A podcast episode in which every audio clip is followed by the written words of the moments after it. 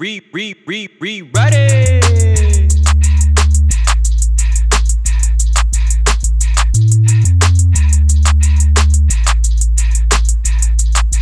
Check Monday, Wednesday, Friday, yeah, you know it's a go. Okay, I see they going off, but we gon' rewrite it though. That's right, Monday, Wednesday, Friday, yeah, you know it's a go. Okay, I see they going off, but we gon' rewrite it though. That's right, Monday, Wednesday, Friday, yeah, you know it's a go. Okay, I see they going off, but we gon' rewrite it though. I said Monday, Wednesday, Friday, yeah, but we gon' rewrite it though.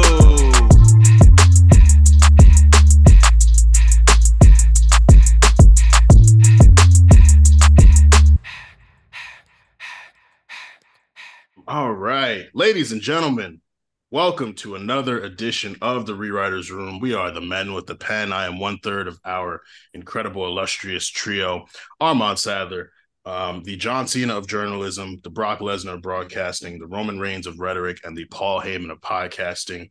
By now, we're, we're four seasons in. Y'all should know that I do not, I have not ever done this show alone. I got my two incredible co-hosts with me. CC, how you feeling, my brother?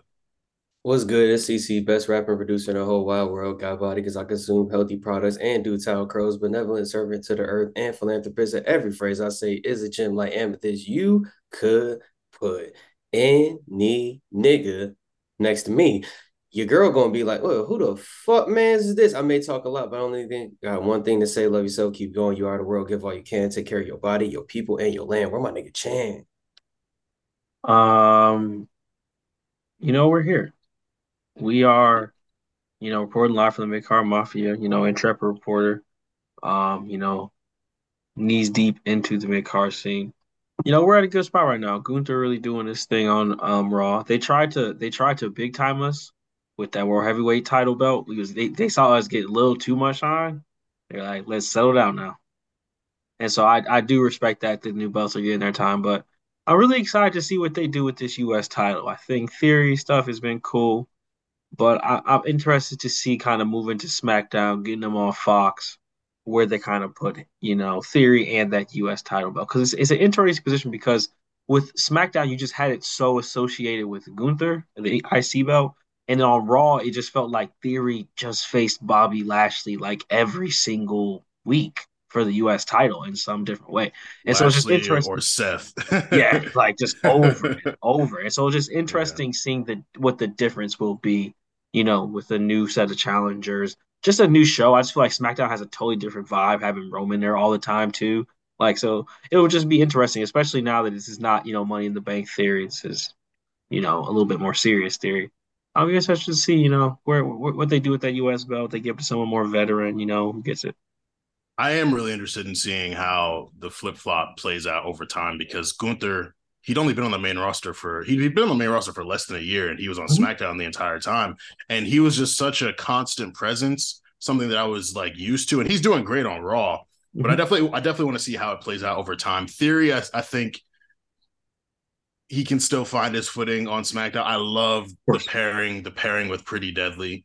Yeah. Um, but I'm I'm interested in seeing like a year from now how we feel about Theory's presence on SmackDown and Gunther's presence on Raw. Um, but yeah, and you guys can get this type of talk, all types of talk on the A Show Patreon, patreon.com backslash the A Show RNC, where you can get early access to the A Show with J5 and Meals, the War Report with Cyrus and Quan, spot callers, um, retro diaries. You could ask us questions. You could give us hot takes. You get access to the next merch uh, whenever that comes. There's just so many things you can get on our Patreon. So, once again, strongly suggested if you're going to put your coins anywhere in this wrestling content space, and there are some quality Patreons, but so uh, for our public listeners, um, if you are not subscribed to the Patreon, you missed a very fun before we write trivia segment focused on debuts, popular debuts, and some obscure debuts. And if you want to hear that fun, very fun trivia segment, then all you gotta do is subscribe to that Patreon, patreon.com backslash the A Show RNC. Let's get into our pre-write, recap some things that are happening. I'm gonna kick it off. So the, the draft just passed, obviously.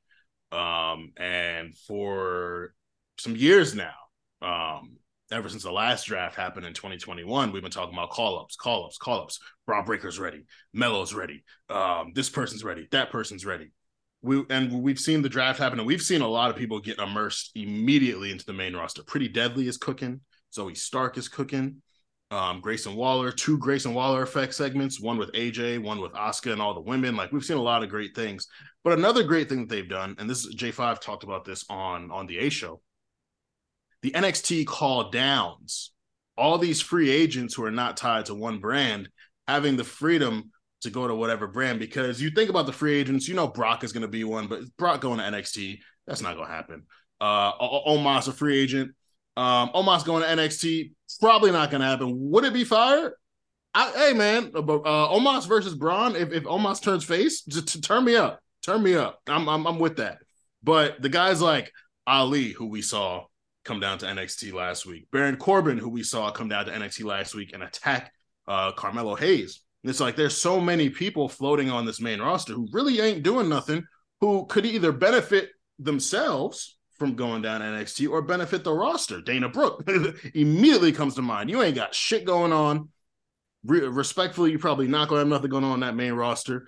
You might need to go down and work with Roxanne and work with Tiff and like get your skills up, and also you just bring that veteran presence to them. Um, you think about someone like um, Cedric Alexander, Shelton Benjamin. Shelton is a 20 year vet. Like Shelton, he, I mean, I don't. I feel like Shelton might go down there and have fun. Like Shelton versus Wes Lee, I, I will watch that. Shelton versus Melo or Cedric versus Melo, I, I will watch that. Like you know, Shelton's obviously got some time in the game. He don't show up often, but if you're invested in seeing the company push forward and seeing people within the company continue to get better, you can go down to NXT and have some fun. NXT is fun, man. Like they do a lot of fun shit. I, am sure Apollo had fun. Um, AJ going down facing Grayson. Um, Worlds collide when Nikki Ash and Doudrop came down and faced the women's tag team champions. Like there's a lot of a lot of different talent you can go down and, and, and play around with, and you can also just either reintroduce yourself to an audience who knew you, or you can like this is Ali's first time at NXT. A lot of people don't know that Ali was never in NXT. Cedric Alexander was never in NXT, or I think Ali was there for a brief period of time. Shelton obviously was never there. Baron Corbin's been on the main roster this whole time. Like he hasn't been back on NXT since 2016. So you you have the opportunity to go down, get get over somewhere when you're not over on the main roster, get better, and also help the talent get better. So I think it's a really really smart thing. Um, and, I, I, think these are the type of things that that we would fantasy book. And so to see it actually happening is like, yo, H, Shawn, you, you niggas is tapped in. Like you niggas are doing you niggas are doing doing a good thing. So I'm I'm really fucking with these NXT call downs. Yeah, I agree. It's like, you know, I think um we had like mentioned before uh at some point, like, you know, shaking things up, like not being sure of like what exactly should be done. But hey, you know, let's like try some different things. And it's not like, you know, the concept is new. It's just like you said, just changing who it is that does it bringing in these new situations that that adds to the creativity of and now you can have things happen in, in NXT that can further people's characters who were on a main roster who may go back and also gear those people up who are on NXT uh, for the main roster by having them face people who were on it. So yeah, it's it's like a win-win, and then you got the fans with new matchups. It's a win-win-win. You know, everybody wins in that situation. Yeah, I really don't understand people who are upset with that. It's like what y'all y'all hate Baron Corbin. Every time Baron Corbin's on TV, I'm the only person who want who's happy. It's so now you, that he's wrestling on NXT, you, you mad about that too? So what is he supposed to do? What is, what is he? Where's he supposed to go? It's literally you two, Bry Bosa, Sid, and, yeah. and, and Z who like Baron Corbin. Like that's yeah, it. Bro. That's it. I don't know. No that's one else it. like that nigga. but all of a sudden, NXT's like, oh, Baron Corbin came. He should be on NXT. He's like, make a decision, bro. This is exactly what Melo needs. Melo exactly. needs to a completely despicable heel. He needs Dolph. Bro, so, so, Dolph. someone who's bigger than him. Th- yeah. That's exactly what I tweeted the other. I was like, yo, Baron don't got nothing going on. Nothing. S- send him down there. You can even hot potato the title real quick. Like really give Melo the, the, the adversity so he could really become a babyface. That's the biggest critique here is like we don't believe Melo as a babyface. Right. Still, mm-hmm. like we're still not there yet. He's popular, he gets cheered, but he's not necessarily conveying babyface. Baron Corbin is that launch pad to make that shit more convincing. Hundred percent. And he doesn't have bad matches. Baron Corbin is no one's ever been like, yeah, he can't wrestle. Like you might not like him, but like no one's like he's a bad wrestler. Like he's a perfectly sound wrestler. And that's why I like him because I like pro- the the thing. Like I'm not a person who likes wrestlers. I like the product. And so when I'm looking at it, I'm like, okay, who's doing the best thing for this product in a consistent way? And after a while, I was like, yo, this nigga Baron Corbin like keeps it going. Like he's one of the people keeps the train going. Like and that's just what it is. Like some of your favorites get injured every fucking three months. Some of your favorites be having doo doo ass matches in between. Like if you, if your problem is that he's not wowing you, that's cool. But you can't you can't come up here and say, oh my god, this nigga's having terrible matches. At the very least, he's keeping it level, which is his fucking job. And that's what I like. I like when people are really good at their jobs. That nigga's really good at his job. Deep six, cool. End of Bruh. days, cool. Like, I, like stop hating, bro. Like, come on, it's cool. It's cool move. The move where you go out on cool. the mat, go around the, the corner, and come back in. That shit hard, bro. Cool. what the fuck?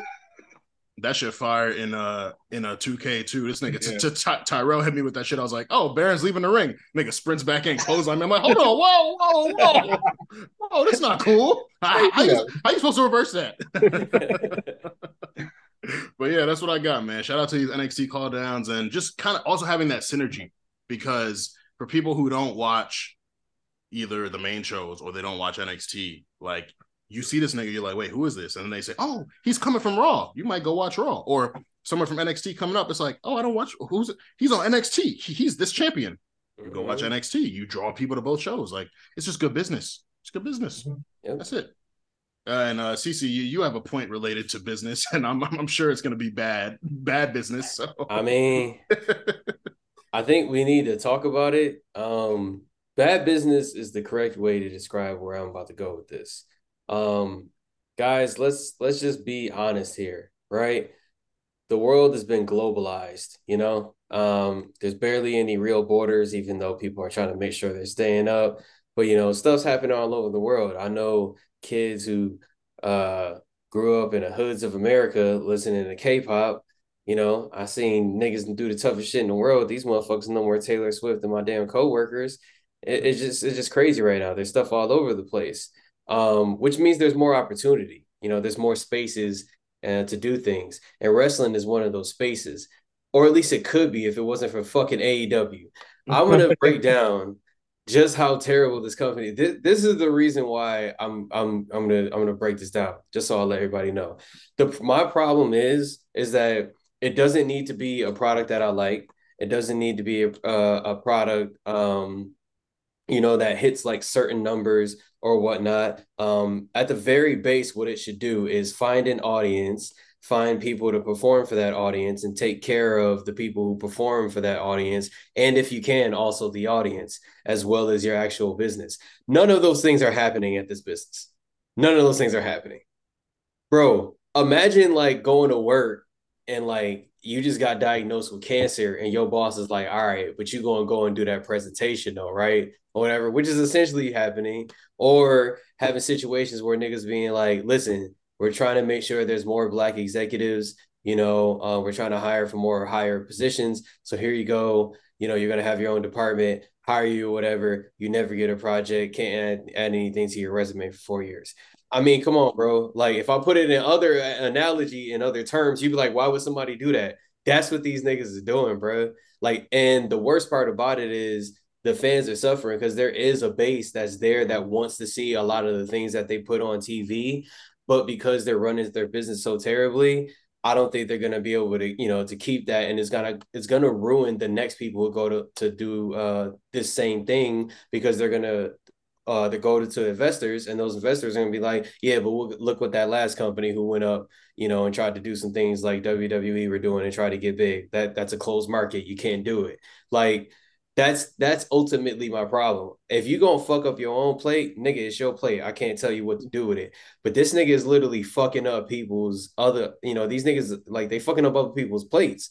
The, we talking about people in the actual uh pro- promotion as well as people are in other promotions. Like I know he he probably thought he was in character or maybe even not in character and just deciding shooting was great. But when MJF buried NGP uh NJPW like that or whatever, that shit like wasn't cool. Like that was it was weird And it's just little shit like that where it's like you letting your people who even work for you to do that, you're not treating them right. I think what what upsets me about it the most is we have a time where you can get into so many different things. And instead of saying, well, here are all the wrestlers and actually training people and doing blah blah blah and taking the time to give people something good as well as treat the people well who are doing it, actually give them opportunities to actually showcase their skills, but also make sure they're taken care of or whatever. Instead of doing that, just fucking around and it's like irresponsible. It's it's an and it's an and as somebody who just likes studying different like little business shit, it's annoying to watch a nigga just waste money. That's the most annoying part about it. But yeah, I just had to get that off my chest. I still fuck with some of the people over there, even some people I think is like tiny, tiny bit corny, but I still, you know, I'll watch them every now and then. It's nothing against them or the fans or anything like that. I just hate when a nigga run bad business. It's some bad fucking business, man. I mean, yeah, I don't, I don't really got much else to say. Like, no it's, notes. It's, it's just like, bro, it's, you know, I've, I've really come to terms with what that company is going to be, but it's just like, it's, it's like when, when you see an artist, a, a music artist, and you like their stuff, and you know what it could be if they do certain things better. Like Bruh. they get they get a better better engineer. They they do more features. They they Yeah. perform. They do better promotion with their stuff. Try that Like, voice that you did for two seconds in that song for like a whole song, like little shit. Yeah. Yeah, it's just like you have all the parts to make a really great song, but you don't use the parts the right way, and then you let some of like Tony Khan just don't got no control over MJF, and it's like people think that that that that like edgy shit, yeah, it gets clips, it pops the weird marks and shit, but like you you can't position a MJF like you could position a Cody Rhodes or a Seth Rollins or a Roman Reigns. Like you just it's two different ballparks. And again, I think they're appealing to different people, so holding them to a WWE standard is like inherently flawed, but they're trying to compete with WWE. Yeah. Like they're like they're they're trying to be the alternative. Not they don't want to be one B or number two. Like they want to be number one. And it's like to be number one, you gotta you know you gotta knock down WWE. And it's like y'all ain't you yeah y'all ain't got that. Like y'all don't got that. The the hottest thing going over there right now is my nigga Orange Cassidy. Pockets. Pockets is him, Bruh. bro. yeah. Pockets is him. hard, bro. Or Pockets- get hard, bro. Pockets is nice. That's my guy, yo. That's That my guy. do that talking dive, bro. like- and the thing is, is like you see a character like that, and see, here's the thing about a character like that. A character like that actually, like that's one of my favorite kind of characters because it doesn't. That character is so good. It the fucking wrestling doesn't matter. It's just a good character. Period. In any story, anywhere, that's a good character. So there's no reason why like a year from now whatever he shouldn't be showing up in like little comedies that he can like get into. You know those like c and b list movies but still get released to netflix and maybe somebody might notice it that leads to the next thing you know? Like Uh-huh. he could play that kind of thing like in a movie or like aew could like you know team up and do like a quick little episode with somebody. Like it's just little things like that that you could be doing that you're not doing that you have all the resources technically to do. It's just that you're wasting that money on dumb shit and don't know what to do so it's just like you know i don't front it's just what the fuck I think part of it too, and this is like part of my biggest problem because not even from a business side, almost from like a like a theoretical side. It's like I see what you're trying to do because you because you do have people like Orange Cassidy or like some of the stuff House of Black does. Where like this is incredible. Like this is really cool when you give someone creative control and they can just do whatever they want. But then you hear a name like Mogul Affiliates, and you're like, yeah, maybe everyone shouldn't have that kind of free reign. You know, maybe that's maybe that's that's actually maybe everyone shouldn't be able to pick things. And I think that's just their problem over and over again is that you're you just can't unfortunately you want to think you can let artists have full control over everything but some people can't handle that or like that's not their skill set and you're just setting them up to fail by letting them do it and that's just like the saddest part where it's like you you have Keith Lee and Keith Lee used to be such a big deal bro Adam Cole used to be such a Andrade bro I almost did Andrade's call today bro you remember Andrade with Zelina, bro. You could have don't told me he's gonna be the next WWE champion, bro. I would have, you, I would have bought it, bro. They made him U.S. champion, dumb early. bro he was on track bro Bro married Charlotte Flair, bro like come on what are we doing real house husbands of WWE type shit, bro. And he barely on TV, bro. it's just like it's like just annoying. It's like, come on, Yeah. bro. Like, come on, man. But you know, they'll figure. I mean, they're gonna do what they're gonna. do. grown people. they're gonna figure out. They're gonna do what they're gonna do. But it's just, it's just, it's just annoying. It's just like, it just could be better. It just, and that's the sad. It's like it just, you just see how it just, this could be. It don't have to be this way. It could just be better. But it's not. Simple as that. Uh, Chan, what you got first in the pre-write, my brother? It's so funny because you know, CC, mine really speaks to yours because I am a bit international with mine as well. Um, so you know, WWE announced they're doing that show in India in September. They announced that a couple weeks ago. It was on all social media. I remember because I saw it. A bunch of people liked it, retweeted it. Then recently, Indus Sher has re-debuted with Jinder Mahal. People, for some reason, have not linked the two events and are like, why why is Indus Sher winning so much? Why why are they winning so much? Do you know that there are 1.429 billion people in India? That is almost a qu- that is almost a quarter of the earth, nigga. Billion. It's the second largest English speaking population in the entire world, behind America. I just think about it, bro. Businesses are in the business of making money.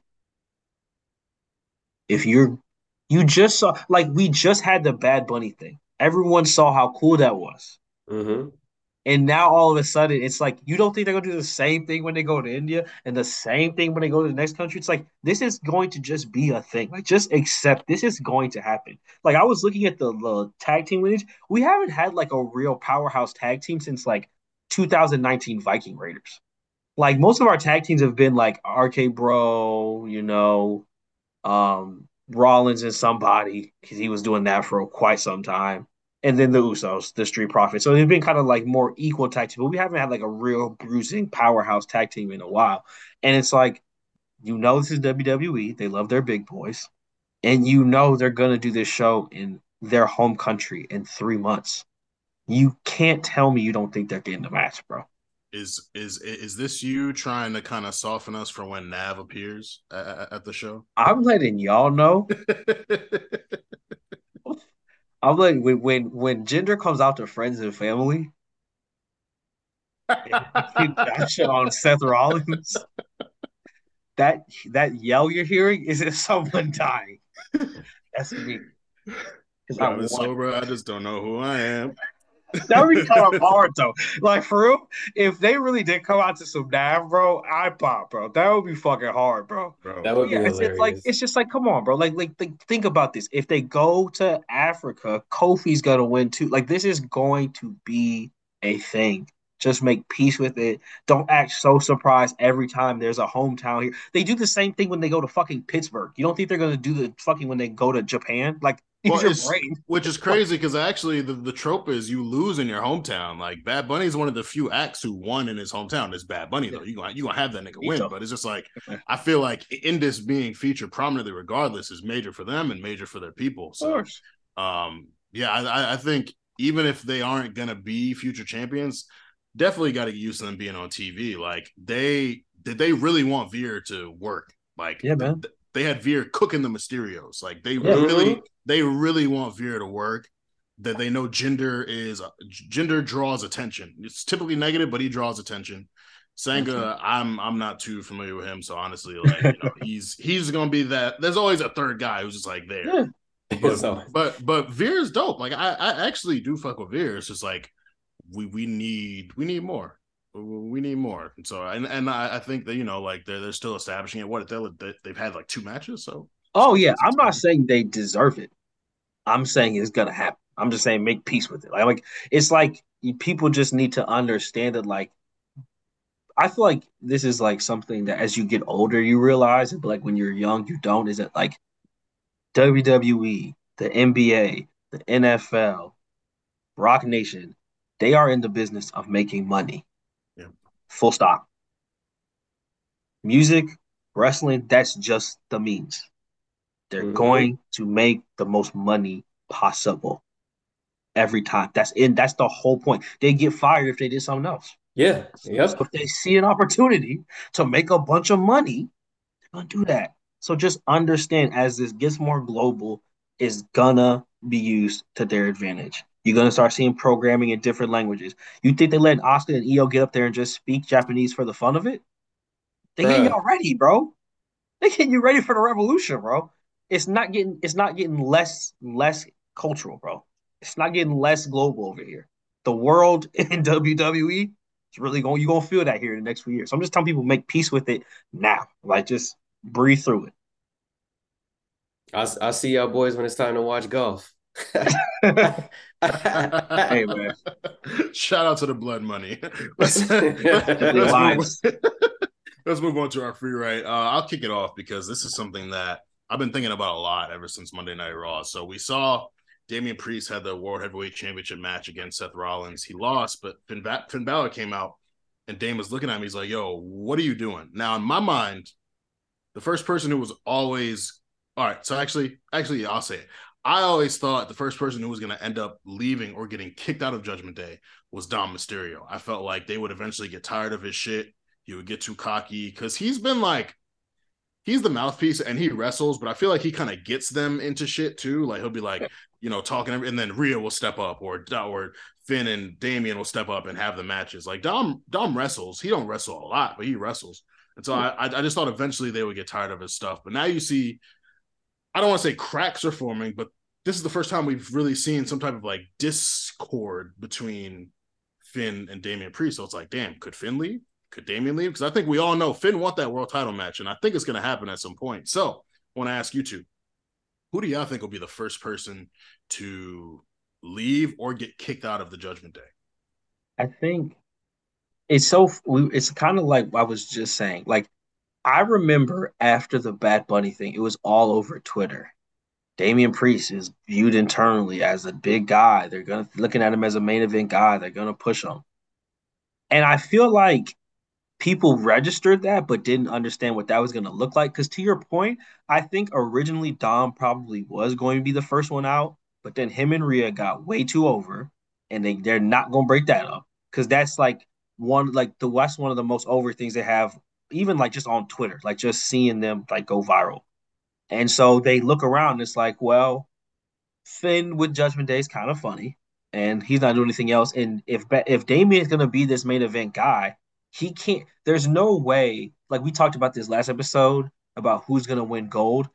I do not see Damian as the world heavyweight champion and Finn and Dom as tag team champions. Like, I don't think that even really makes sense. So it's like, well, Dom has to leave then. He's too he's too big for this thing. And I think that's kind of the pivot they're gonna start to make is that Damian is just gonna have to break off, but in a way where it's like not that they don't want him in the group, but he's just kind of like, I don't need y'all anymore. So I think now it's going to be Damian, and he's gonna probably gonna get more like a singles run, probably back in Gunther's face, you know, mid card type stuff. But I think it was probably need going that. to be Dom, but like I, I need Damian and Gunther punishment. Need that. Yeah, bro. I, so I, I think that. that. I think that's probably where we're headed with that, and I think Finn, Finn might place Gunther too. I mean, I could definitely see them running that with Judgment Day, but I think I definitely think it makes much more sense because it's like, yeah, Dom and Rhea far too over. Finn with the three of them is still kind of funny. Damian's one who can fly solo for a little bit. I think you're good. And bro, look, I don't know if the streets remember. It was like 2019, 2020. Finn cut that promo on NXT, yes, holding, sir. The, holding the passport, talking to Gunther. He was like, hey, yo, come like, face me, come step to me. I'm, I'm, coming to see you. Like yeah, hold, holding the passport with the like that was it was just a gangster. Yeah, it was right before COVID, bro. I remember. Yeah, I remember yeah, that. Yeah, we, we, need that too. We need that too. So there's a lot of there's a lot of interesting things that happen. But yeah, it's like I don't know the last time we've seen a stable like this. Typically, it's one star and mm-hmm. then two people kind of beneath them. But it's like with the way Damian's been working this year, you could see him being a real world title contender. But then yeah. Finn Finn is Finn. So it's like, what are they gonna do? So that, that's where I'm kind of I'm kind of lost at. CC, it's almost like a, oh, oh sorry, let's go. It's almost like a not the same, but like an evolution situation where it's like, yeah, bro, Batista's just too big now. I'm sorry, like he can't be here anymore. Yeah, bro, Randy Orton's just too popping, bro. He can't be here anymore. Like it's it's not a thing of like I they kicked him out, but it's more just like, yeah, Batista, he's the fucking animal. Randy Orton's the fucking man, bro. Like, yeah. so you got to, and it's like, you know, it'd be cool when they face each other down the road and come back and reform and all that stuff, but you know, you gotta let them leave the nest. Yeah, and it's it's it's like I think I think Dame's second babyface run is going to be great because his first babyface yeah. run, like he was riding up the momentum of like debuting with Bad Bunny, mm-hmm. and then you know facing off with the Miz. Then his U.S. title run is when shit kind of got awkward. But now that he's established the character, getting more comfortable on the mic, like I think his second babyface run could be really good. Then we've seen he can be really good with it. So yeah, I think I think whatever direction they like, it's like J Five said again. Like Dom is the they're gonna have the hardest time turning Dom babyface. Like, and I think it would start with Judgment Day beating his ass, and then Santos and Rey helping him. But um, yeah, it's, it's definitely gonna be an interesting situation. Uh, CC, what you got for Judgment Day, man? How, how do you think this powerful stable, one of the most, it's, it's since the Bloodline fell apart, Judgment Day is, is the most powerful stable. It's either them or or it's Imperium. So how do you think Judgment Day falls apart? This is so funny because this is going to be my question. This is the first question I thought about. Uh, so for me, um, for the exact same reason that Chan said, Damian, Rhea.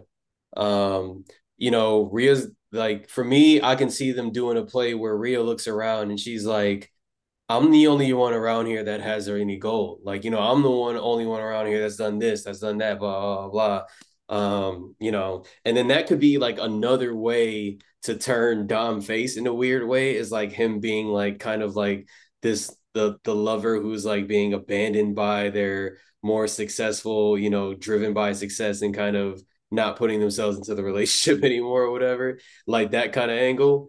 Um, but yeah, no, I, I, see Rhea as the only uh the only other one that's probably like most viable to me. If if it's not Rhea, then definitely Damian. But but yeah, for where Finn and um Dom are right now, I've never seen them in better places, and I don't want to see them to go anywhere else soon unless you know it really really makes sense. Whereas with Damian and Rhea, they've already established such uh sort of like a presence at least with me as individuals pre judgment day and even within the judgment day um, with the way that their characters are that i can just see them you know going off on their own i will say though before they break up, Dom got to figure out this gear.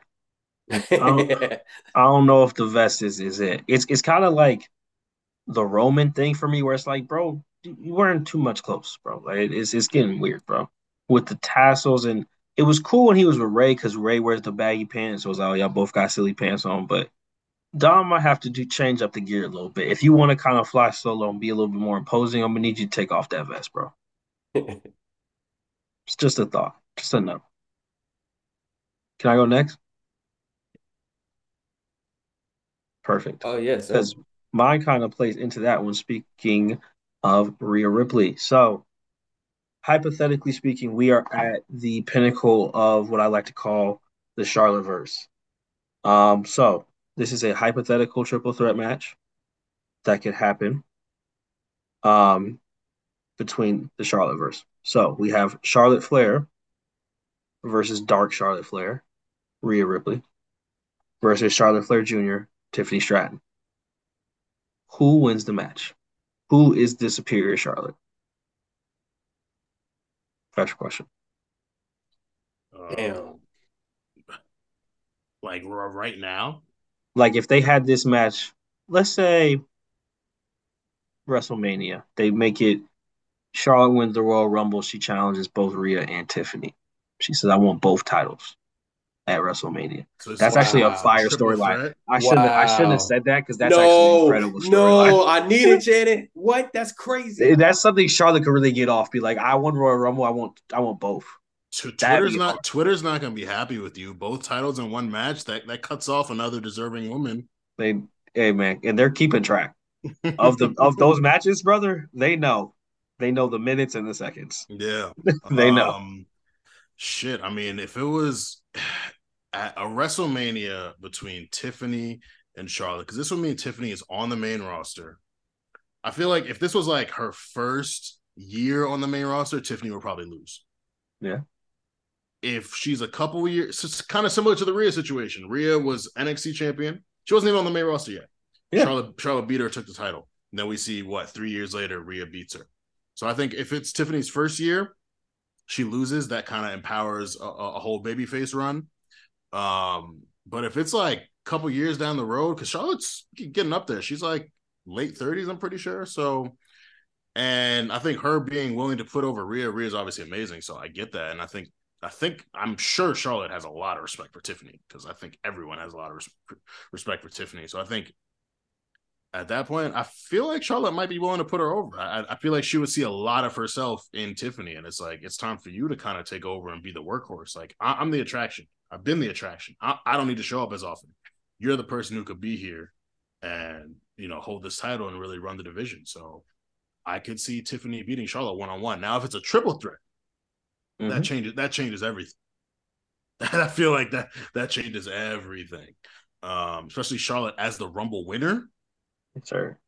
Challenging both of those women because that would mean Tiffany is a main roster champion. And this, she challenges for the NXT Championship and the. I hate that they call it the SmackDown Championship because it's not Raw, but yeah. Oh my God, that's yeah, that's wild. Because oh wow, I feel um, like Charlotte and Charlotte, Brock Lesnar, The Undertaker could get this off. Just being like, I want to, and then just have to be like, what? You scared? That would that would be a huge attraction. Like you're you're incorporating the NXT crowd, the Mayor roster crowd. Charlotte brings who she brings. Rhea brings who she brings.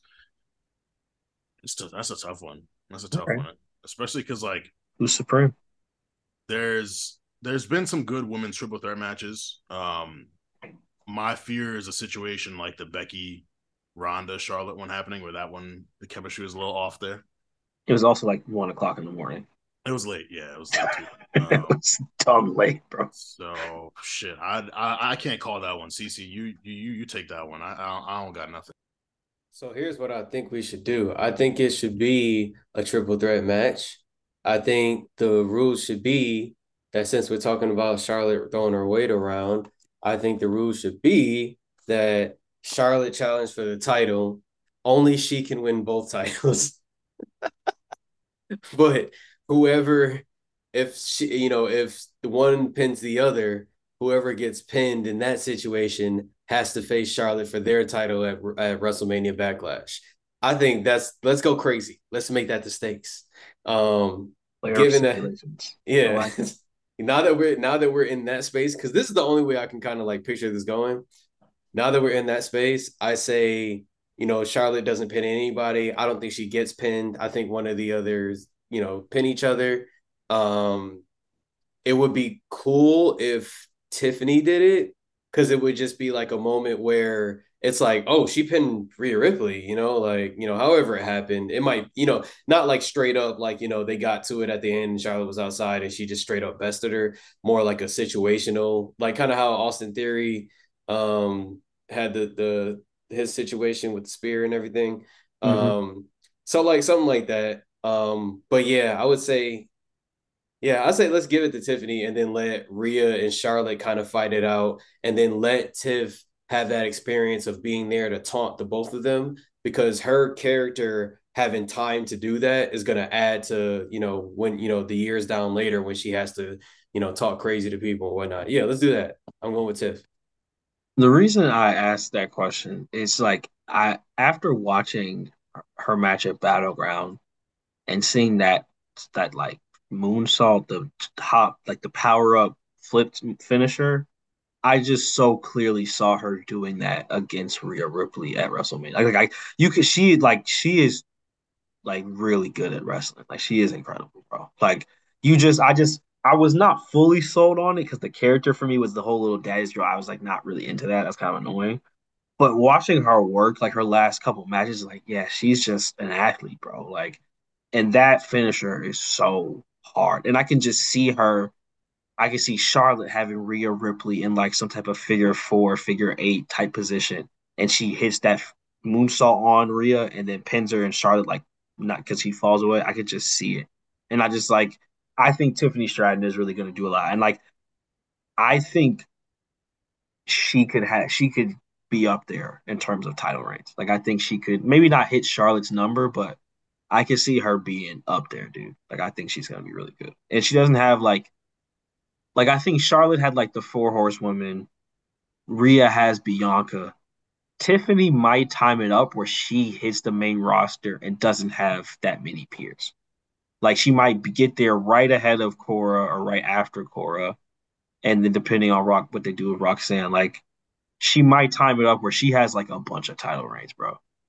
I could just very much so see her being on Monday Night Raw some like Roman Reigns esque thousand day reign as women's champion type shit. Especially if she's a heel, I, I could see Yeah. her being like kind of like Edge. Like Edge got a lot of his title reigns off of being a heel. Yep. Um, but yeah, I think I I think she's got the full package as a wrestler. All she really needs to do is slow down on her promos. That promo she Yeah. cut last week, she was sprinting through it. It looked like she was reading off of something that was on the ground. I, I don't know. It looked like but it was like, yo, you the character is there. We all like wanna, you know, like be a fan of yours, even as a heel, but you gotta you gotta kind of gotta own it a little more. It feels like she's playing the part rather than like being the part. Right. Um, but yeah, no, she's she's great. Tiffany is Tiffany is her. I'm I'm I'm a huge fan. So that was that was a really good hypothetical. I'm, I'm I might have to run that on 2K and see see what happens. Hey man, because Tiffany has been added to WWE 2K23. For all of you who don't play, Tiffany is a playable character now. So um, this match could very much so be a reality. Uh, but to close off Free Write, CC, what you got for us? Um, all right. All right, guys. We're gonna get serious. We're gonna get very serial, okay? Um, no, I mean it's just I was it, it's kind of goes back to the business thing I was thinking about, like just all the people involved. Um, this was part of the reason why I was upset uh at AEW in the first place is because like I said, you know, there's all these different outlets now, all these so many different people have access to do these things that uh, you know, it used to be only a smaller population could even do this wrestling thing. And now just look at the population of people who are even trying to do it, you know, versus how many people are actually doing it and then how many people are actually doing it. So when I look at that, I'm just like, there needs to be space for all these people to get their shit off, learn how to do it right and whatnot. Um, and with AEW clearly moving towards just shutting down doors at some point, um, it leaves all these people out here. And that kind of makes me think of like WWE. They had rehires for the last like year or so. They had call ups just now. Um, and then they got, you know, they're already advertising and there's, you know, rumors about certain people who are going to be coming back soon or whatnot. And I just started to think like, okay, you know, we've got a lot going on here. We got a lot of people here between SmackDown and Raw. So my question was like, with all the, you know, the rehires, call ups, injuries coming back or whatever, like, how do you think like managing that that large roster is gonna go? Like, do you think there's gonna end up just being cuts because it's too many people, people just not being used at all? How do you think? How you guys think that's gonna go? I feel like cuts are inevitable. Um, yeah, they happen every year. It's a lot of people's favorites who get cut, and you know those favorites may not necessarily be draws or attractions, but a lot of people's favorites get cut. Like that's just some shit that happens. Like people were sad to see Rusev go, and Rusev had a great, you know what? He was in the E for like six years. He had a great six years, uh, main roster six years. Um, you know, like you saw Braun Strowman get cut, you saw Keith Lee get cut. You see a lot of carrying Aleister Black. Like it happens. It's inevitable. I think Triple H is very keen on keeping a larger roster because you need jobbers at the end of the day. Um, and at the end of the day, you can also just book who you want. So you can book a competitive match like KO Gunther on Monday Night Raw and get what you get got out of that. Then you can also book Gunther against fucking Cedric Alexander and have him cook him and give other people a break. Like, you know, there are ways to utilize talent without them wrestling. Um, and I think the biggest hurdle that a lot of talent run into is they all think they should be more than what they are. Um, and a lot of them don't like shout out to like the Dolph Zigglers, the Baron Corbins, the Chad Gables, the people who kind of recognize it's not my time right now, but I can still be productive and effective for the betterment of the show, for the betterment of the roster. Um, and so I think I, I don't I, cuts typically happen after Mania. No cuts have happened yet. Um, and I think a big part of that is obviously the Triple H running the regime. Like we may see some later on, or maybe this month, because I remember some cuts happened in uh, I think like June 2020. Um, and stuff happens, you know, randomly throughout the year. But I yeah, I, I don't know. I can't really predict anyone that would go. Like they're not going to cut the injured people, Randy Orton, Big E, Liv Morgan, like the Drew. Then I know Drew is figuring out his contract stuff. I'm pretty sure. Um, I maybe Aaliyah. I don't want to see Aaliyah go. I, I really fuck with Aaliyah. I think Aaliyah's great, but like you know, she has she's been cleared since October. She hasn't done anything, so it's possible she could go. I I, I really don't know, but I I don't think it's going to be one of those big kind of events or things that people, you know, harp on for a week. Like, oh my God, all these people went, blah, blah, blah. Because I think Triple H recognizes having a roster, a, a tiered roster. Like, I've got my main players, I've got people who are good hands who can wrestle often. I've got the jobbers who I can just throw out there to enhance someone else's matches. So, yeah, I don't know. That's kind of how I see it. I think obviously I agree with all that. I think just on a booking side, I think what you're seeing also is, and I've been saying this for a long time, and I will continue to say it, there really aren't that many tag teams right now because the tag belts aren't really being defended and they're kind of wrapped up in the main event storyline. I think once the tag belts get separated or they figure something out with that, I bet you a lot of these people will end up in tag teams. So I think part of the problem is now that you have just a bunch of floaters because they aren't competing for any of the mid card or main event belts. And then Sammy and KO are facing Gunther, and he's the IC champ. And so I think part of it is just that, like, with Roman having both main titles for so long, and the tag team belts also being unified and being a part of the whole main event storyline, you just didn't have as much real estate for people to wrestle. And I think once that starts decompressing, like you're already seeing, look at how, when was the last time you know the WWE Championship was defended on Raw? Wasn't it like Big E or something? It was like Big E Lashley, Big E Lashley, twenty twenty one.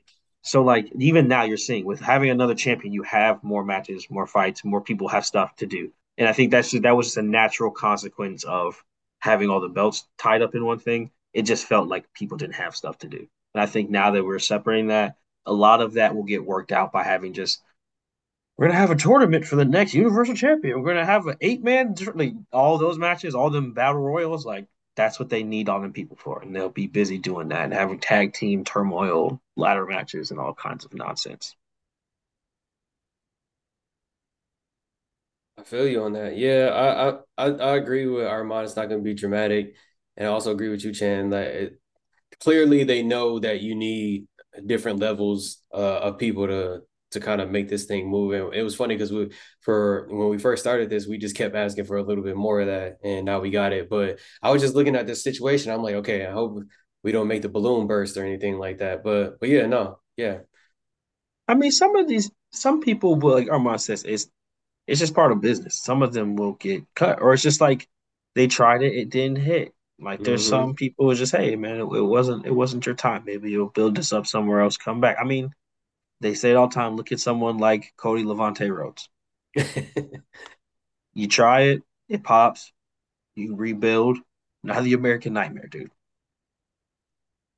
You know, just it's, it's just some people it hits at different times. So like get it. I as you get older, you realize when you're when you're younger, and your first time seeing your fave get cut, you're like, oh my god, this is the end. They'll never, I'll never see him again. But you realize, hey man, people figure it out. And the ones who are gonna be that guy or that girl, they it, it, hits. It'll hit when it hits. So that's hey, nothing to.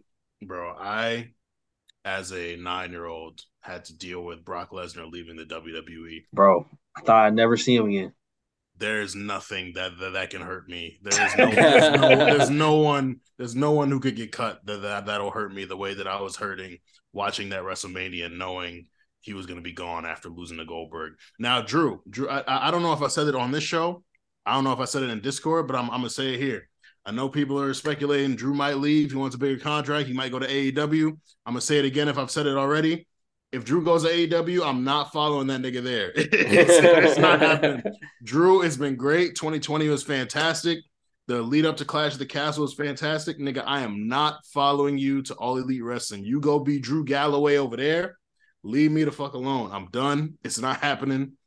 Shout out to Claymore Kick. Shout out to the Future Shock DDT, all that shit not following you there. But where I am following is to the rewrite segment. And as we said in the Patreon, if you were listening, or when I promoted the Patreon, which you should sign up for, patreon.com backslash the HRNC, we are rewriting debuts of several characters throughout the WWE history. Very extensive history.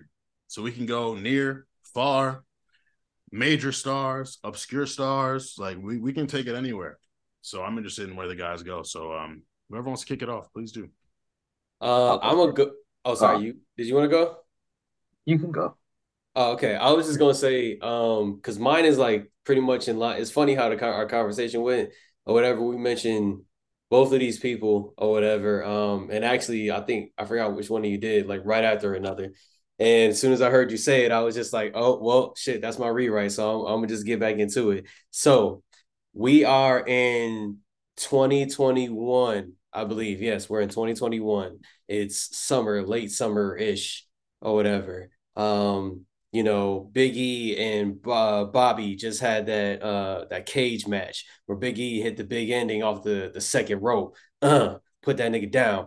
You know what I mean? Pause. Drew comes out, points the sword at him. Another pause. And just like, yeah, I'm coming after that championship.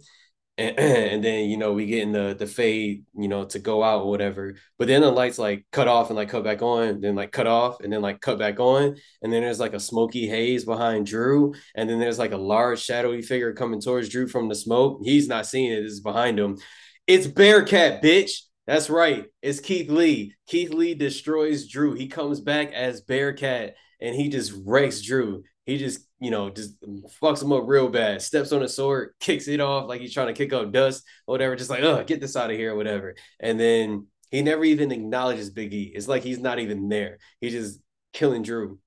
Then he just snarls at the camera. Then the show goes off. The next week on Raw, Drew comes out. He's fired up. He calls out Keith Lee as he does whenever Drew gets jumped. He's like, "Nah, you about to come out here and get this ass whooping or whatever." Keith Lee could be seen uh, backstage walking furiously like through the tunnels or whatever. They, they, like cut to the camera and he walking through. So you're like, "Oh, he like knocking people over and shit or whatever." He, and then like you like, "Oh shit, he about to come to the ring. We about to get this shit on like right now." Then his music hit, and then Drew's like in the, the ring, like ready or whatever. He like in a stance and shit. Then Keith Lee come from behind and hit him in the back with a chair and just start killing him with the chair, just fucking him up. And then Keith Lee at this point has like a new finisher kind of thing, or maybe a secondary finisher thing. But it's like kind of like it's it's a power slammy kind of thing or whatever. But he does that right on the chair or whatever. Um, and the purpose of this is actually to kind of build up for when they go against each other because Keith Lee's uh, plan at this point is let's fuck up his back. When he does the Claymore, he has to land on his back. If he lands on his back after he does the Claymore, he might be in such so much pain from all the back pain. He might not be able to cover me for another six seconds, which happens in the match that they end up having. Um, so uh, then you know, then he does that, and then he just looks at the hard cam and he just growls or whatever. He never talks because this is how you get him to be cool. I'm sorry. Um, and then later on, we see Drew, and this is this the same show. Drew's looking for Keith. He finds a, a, a truck or whatever, and he sees like you know Keith Lee like getting in. You can see like half of his body like getting in, and then um Drew's like runs up to the truck, and right as like he's getting close to like the back of the truck, like you see a white hand in a suit jacket, you know, a white person's hand, I meant to say, in a suit jacket, reach for the door and close it. And you're like, who was that? Or whatever. So then um, Drew catches up to the car, uh, you know, but he like he tries to like hit it and stuff, but nothing really works. The driver just drives off. So the next week, Drew shows up on Raw, but this is the week after the draft. So he's supposed to be on SmackDown, and Adam Pearce is trying to get him to leave or whatever. He realizes like, look, I can't get this guy out of here or whatever. So then Adam Pearce says, look, I have an I have an offer for you. Um, I'm gonna make sure that Bearcat shows up under threat of whatever it is, blah blah blah he's going to have a match with you or whatever. You guys are going to have a match, but you guys are going to have that one match. And regardless what's going to happen, you have that one match and you go back to SmackDown. Can we agree on that? And Drew says, yeah, I'll take that or whatever. Right. So boom, you got Drew versus uh, Bearcat later that night. It's a lot of crazy shit happening. It's a, you know, fire ass match or whatever. Drew looks like he's down, but then he does like a reversal out of that slam that Bearcat did to him once onto the chair or whatever. Um, and then, but like the way he does the reversal, he like gets out of it quick and he only has like so much time to kind of like get at Bearcat before he comes back at him. So he goes for like a short range Claymore, but they're kind of near the corner. So he ends up Claymore in the ref into the turnbuckle or whatever. But the way that like Keith Lee kind of like rolled out the way, or whatever, he's not like at an advantage or anything. So he gets up, turns around, runs into that fucking Claymore. And then Drew realizes that he can't pin him because the ref is down. So then he goes to, to check on the ref while the ref is down. he's like, what the fuck or whatever. And then he turns around and then boom, motherfucker, super kick. You know who it is? Adam Cole, baby.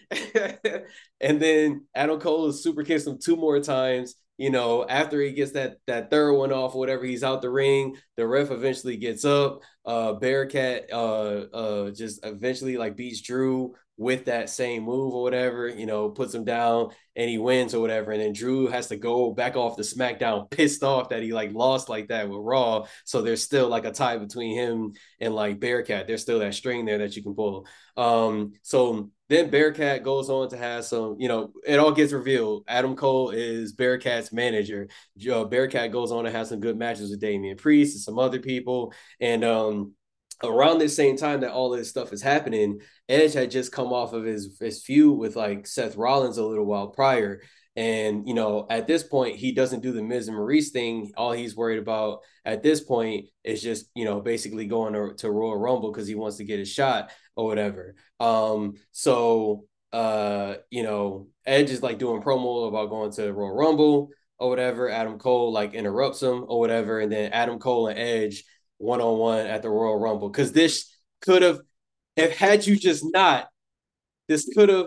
But uh, you know, Edge and and Adam Cole, they have a good ass match or whatever. But Edge ends up winning, um, even with Keith Lee interrupting because Damian Priest comes out to help Edge. Remember, I said Damian Priest and Bearcat have some matches or whatever. Basically, they screwed Damian Priest out of that or whatever. So Damian Priest comes to help Edge. And what do they do later? I don't know. Maybe form a group.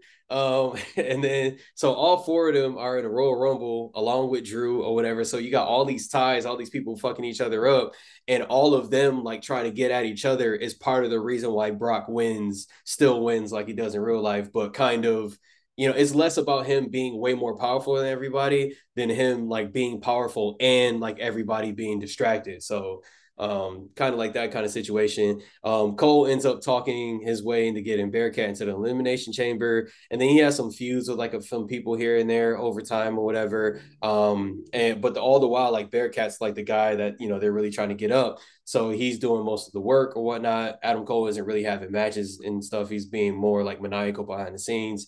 You know, every once in a while he'll get involved and super kick somebody or something like that.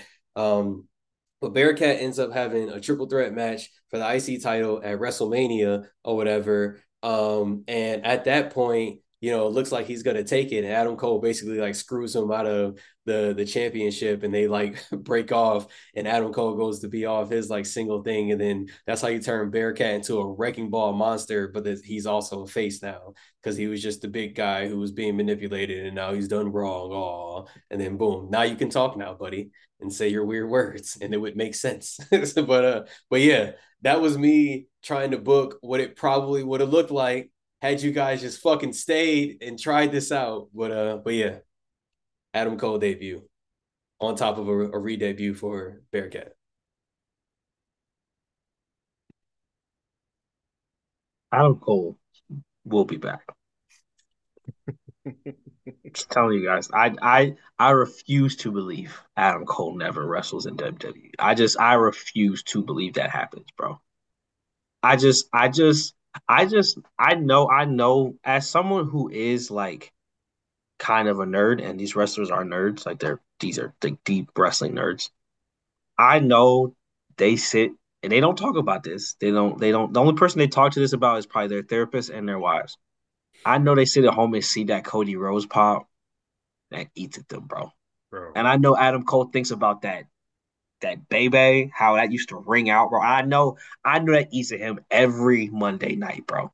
Bro, the way I, the, the, the way Sheamus seemed like the hottest wrestler on the planet in 2022, that was either Keith Lee or Adam Cole's time if things bro, worked out better.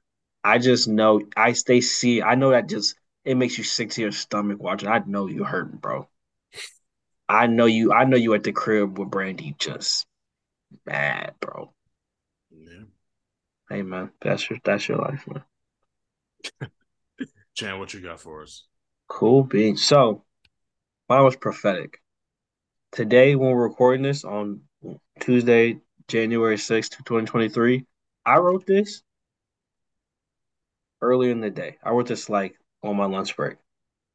Today, Adam Pearce tweets, I'm hiring security. Just know that. Independent things. I didn't know that was happening today. He tweeted that. He he saw my vision and executed it. So, you guys remember Survivor Series 2021? uh, we had The Rock promo with the egg. In this in this story, instead of Mr. McMahon's egg, it is Adam Pearce's egg. Adam Pearce is like, I've lost my egg, somebody's find it. In this story, Pat McAfee is actually one who finds the egg. He is about to return it to Adam Pearce when who is that? Oh no, Austin Theory jumps Pat McAfee, takes the egg, returns it to Adam Pearce. Adam Pearce is like, perfect. You know, I always knew I could respect you. Then come Friday, Adam Pearce in a backstage segment, and he's he's talking to um have written down here? Oh, Sami Zayn, because this is still like Uso territory. And he's like, you know what, Sami? I'm sick. I'm sick of this shit. I'm sick of how y'all come in here and talk to me and demand matches. You know what? That's why I hired some uh, some muscle. I hired someone who could show you superstars how to act. Boom. Austin Theory comes out, jumps Sami Zayn, which leads to a, a match with Sami Zayn later that night, where which Austin Theory gets over because Jimmy and Jey cannot figure out how to help Sami, which again playing into the whole storyline. So, as we continue through the storyline, um, Austin Theory debuts against Finn Balor, he, which earns him a spot in the Royal Rumble. He enters at number three and is eliminated by surprise entrant Pat McAfee, thus continuing their feud. At Elimination Chamber, um, Austin Theory defeats Kevin Owens to earn a spot. Adam Pearce books him into Elimination Chamber. He is the last man standing against Brock Lesnar and is the last person eliminated. Because of this, and also because Theory then saves uh, Adam Pearce from Brock Lesnar for throwing him in the match to begin with, um, Austin Theory gets a WWE title shot against Brock Lesnar. Brock Lesnar quickly wins the match, but it is very humiliating for Austin Theory. So humiliating that, that Pat McAfee goes onto his show the next day and spends a whole 15 minute segment just making fun of Austin Theory and how stupid he looks. This obviously enrages Austin Theory. So the next day on Pat McAfee's show, he storms into his live stream, beats up him and his friends at the very end, and then walks off stage. So come Friday, we cut to the commentary table. It's Michael Cole there with who is that? Oh, Austin Theory is now on commentary. That's right. Adam Pearce has said, you know who could really use on commentary? A real voice of WWE, someone who really understands wrestling, an upper coming, not only superstar, but voice on the mic, Austin Theory. So Austin Theory is now on commentary with Adam Cole. As any of you who've watched SmackDown know, my I mean not Adam Cole, Michael Cole loves Pat McAfee, so he's very sad about this. Uh, so at the very end of SmackDown, you know, Austin Theory's done an okay job. You cut behind, there's someone in a black, you know, no logo zip up jacket, fully zipped up inside with the hood on and hat. Oh, wait a minute. That's Pat McAfee. Pat McAfee jumps over the barricade, jumps Austin Theory, challenges him to a match at WrestleMania. So, during the match at WrestleMania, because of some chicanery on the part of Adam Pearce, Austin Theory does win the match. After winning the match, Austin Theory jumps Pat McAfee. Michael Cole comes out to the ring to stop the beating of one of his besties. Austin Theory then hits um Adam, Michael Cole with the A Town down, and then um Austin Theory is in the ring celebrating with Adam Pearce, calling himself the new authority. Oh, break glass. Stone Cold Steve Austin comes out. Stunner, Austin Theory, Stunner, Adam Pearce, Stunner, Michael Cole. Thus starting um Austin Theory on his new gimmick, which is what I like to call Legend Killer 2.0, aka Time to Kill the Old Heads. So he goes through and has a number of feuds uh, with old heads, leading to a match against WrestleMania, the following WrestleMania, a la Kevin Owens, where Austin Theory does lose to Stone Cold Steve Austin, but he gets his very big rub. There you go. That is amazing. I just I like that Mike. I think the McMahon storyline had some merit. It was just like no one likes Vince, and so that made it weird. But if you had that storyline, I feel like with someone else, it could be much more palatable. I don't disagree. Yeah. No, you spin, you spin. Shit, okay. mine might not be as great, but I'm taking it to pandemic time. There were there were some debuts within the pandemic. You know, we got Matt Riddle on the main roster. We got Keith Lee, who came up on the main roster. But there was a faction, a faction that was the talk of the internet by the name of Retribution. Retribution, which you know had good old Slapjack, T Bar, Mace, uh, Retaliation. Who was the other person? Slapjack, T Bar, Mace, Reckoning. I say reckoning. Reckoning. Yeah. And so they were eventually led by Mustafa Ali and then they disbanded. So I'm taking it back. They debuted August 2020. Now, if you remember, something major happened that month as well at SummerSlam. A guy by the name of Roman Reigns came back. And so at SummerSlam, we expected Retribution was going to come in during that Braun Strowman, Bray Wyatt, you know, no holds bar match, something like that. So the, the Fiend wins the match. And instead of Roman Reigns spearing the feed, uh, spearing the Fiend, Retribution jumps the Fiend. Then Roman Reigns comes. Roman Reigns comes out. Roman Reigns is leading Retribution. So Roman Reigns leads them for a while. He he the the next week. No, it they had a what match did they have? They had some type of match at SummerSlam, and then Payback they had the no holds bar triple threat. So they have the no holds bar triple threat match. Um, and Roman Reigns is actually in the title match. Retribution jumps Braun Strowman and Bray Wyatt. Roman Reigns comes in, pins one of them, wins the title. So Roman Reigns is leading Retribution. Jimmy Uso, uh, Jey Uso returns. If you remember, as soon as Roman wins the title, Jey Uso returns. Jey comes, he's like, "Yo, Uso was good, bro. I've been texting you. I saw you." And then you know, Roman's like, "Y'all been busy, man. You know what I'm saying? Like, blah blah, all that. But you know, you good, right?" And then Jey is in that fatal four way title uh contenders match that night. So Jey wins it. So the next week, Jey comes out. He's talking to Roman, and Retribution is like around the ring, and Jey's like, "Yo, what's good? Like you you you had the bloodline. Like why why you need all these dudes like Ali and Slapjack and like and like Jey calls them like wrong names because Jey just be saying shit. He calls them like you know Rickening and and you know Slapface and and and Jace. Like he just calls them random shit. Roman's like you know like my, my career, you know, I've I've kind of walked alone, and I've had a lot of things, you know, fall by the wayside for me. Like aside when I was in the Shield, and it's just like I kind of needed a stronger presence than the Shield, so I got these guys. But you know, I really hope that you win, you know, the contenders match tonight. So you know, I I can see you at Clash of Champions. Um, Jey wins the match.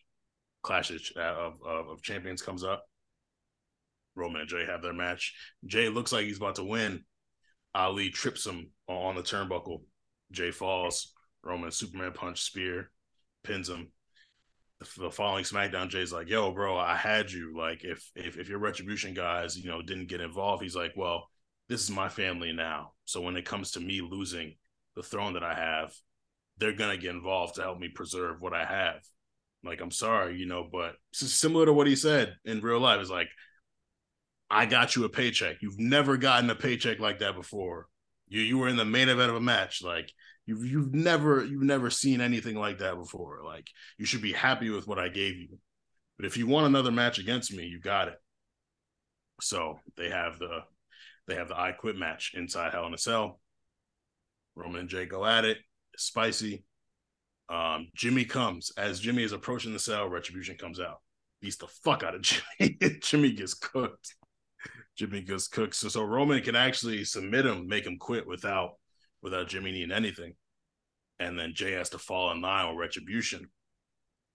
And then with with Roman's actual blood getting involved, Roman is showing favoritism towards Jey because Jey is finally falling in line. So Ali, Slapjack, all of them, they're like, hey man, you know, like this this guy's new. Like we've been with you for months and you're kind of showing favoritism towards him. And Roman's like, well, you know, you guys were kind of what I needed at the time. But like Jey is my family. Like he's always going to come first. And so Jey and Mustafa Ali are you like, you know, kind of bickering, going at, going back and forth, getting at it. And their their tension kind of hits ahead because they're both on the Survivor Series team, Survivor Series 2020 for, for um well, Retribution was on Raw, but they come over to SmackDown to be with Roman. So Mustafa Ali joins the Survivor Series team, and Jey doesn't save him when he's getting pinned. So Ali starts a fight with him, and then Jey gets pinned. SmackDown loses. So Roman's mad. So he puts them in a match. He's like, Ali, if you lose, you and all your guys are out. Jey, if you lose, you're out. I'm sorry, you're my family, but I've got to maintain the stone that I have. So, you know, whoever like who whoever's gonna be my strongest allies is who I need to keep. So this match will determine it. Jey beats Ali. Retribution gets sent to the wayside. Roman and Jey actually beat the fuck out of all of them after the match to really fully like get them off. And this is one of those those like beat downs where it's like, oh, like you guys are gonna be off TV for a while.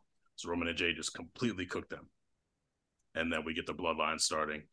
Um, and then a year later, Jimmy and everything. And this starts the whole blood because because I think the thing with Roman that was so fascinating to me is like he's obviously who he is, a really strong champion, but he's he's also very paranoid. He's very insecure. He needed the bloodline. He needs those guys to kind of uplift him in moments where he could get got, like in the Finn match, in the in the Drew McIntyre match, in the Brock matches.